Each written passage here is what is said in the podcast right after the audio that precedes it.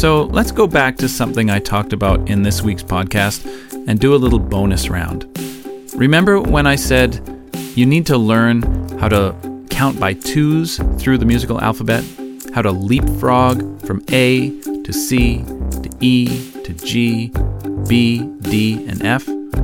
And I was saying, you know, if they taught this in schools, all students would come out of school knowing how to say quickly what the names of the notes are in a given chord A, C, E, G, B, D, F, because all they would have to do is start anywhere in that sequence, say it's a C chord, they just start leapfrogging C, E, and G.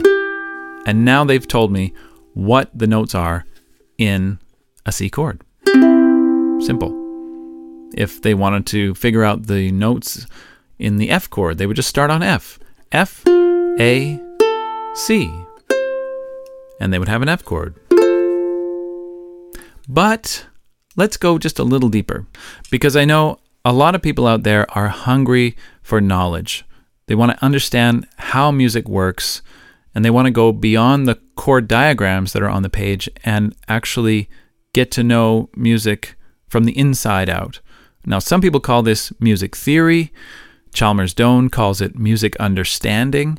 I sometimes call it music practical because it's really just knowledge that allows you to play more music. However, you want to describe this thing, there seems to be a hunger for it. So let's go a little deeper because what happens when we get to, say, an A chord? Wouldn't it just be A, C, and E? Well, yes, but that gives us an A minor chord. A beautiful A minor chord that we use all the time. That's A, C, E. And my point is that when you leapfrog through this musical alphabet, sometimes you'll get a major chord like C, and sometimes you'll get a minor chord like A minor. So, how do you remember which ones end up being major and which ones end up being minor?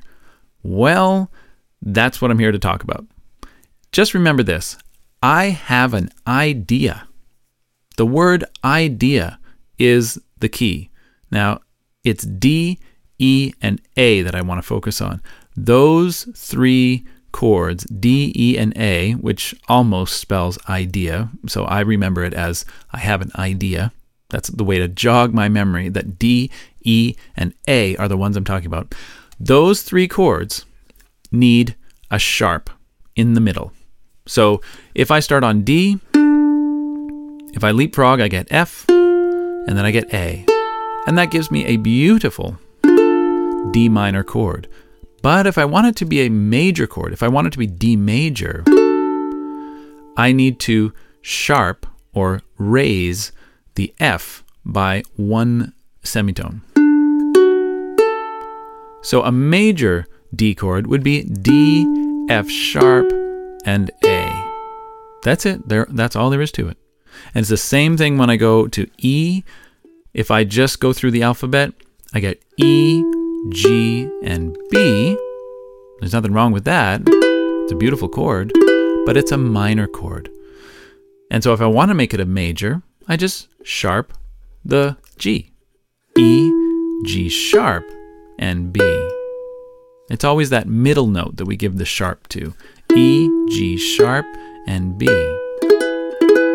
And the same thing is true with A. If I start on A and leapfrog through the alphabet, I get A, C, and E. Lovely chord, but if I want it to be a major chord, I need to sharp that second note A, C sharp, and E. And that's how I remember which ones need the sharp and which ones don't. I just remember I have an idea. And then I remember, oh, yes, it's the word idea, D E A. You could also remember it as DEA, the Drug Enforcement Administration, but I prefer idea.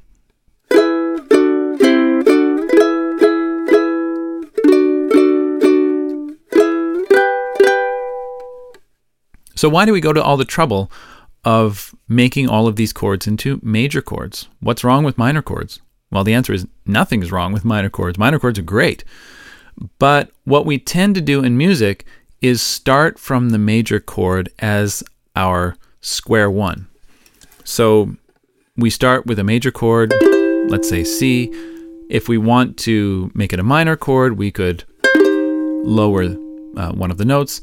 If we wanted to make it a, a dominant seven, we could add a seven to it. We could uh, raise that seven to give us sort of a jazzy sound. My point is not to blind you with science here. My point is to say most musicians think of the major chord as the starting point for what to do next with chords, how to make them more colorful. But we start with the major. So it's important for you to be able to say, what are the notes in every major chord?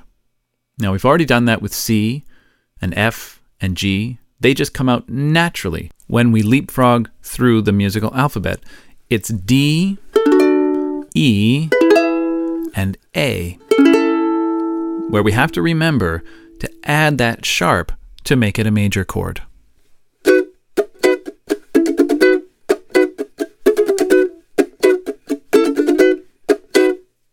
And there's one footnote to all of this, and that is what about B?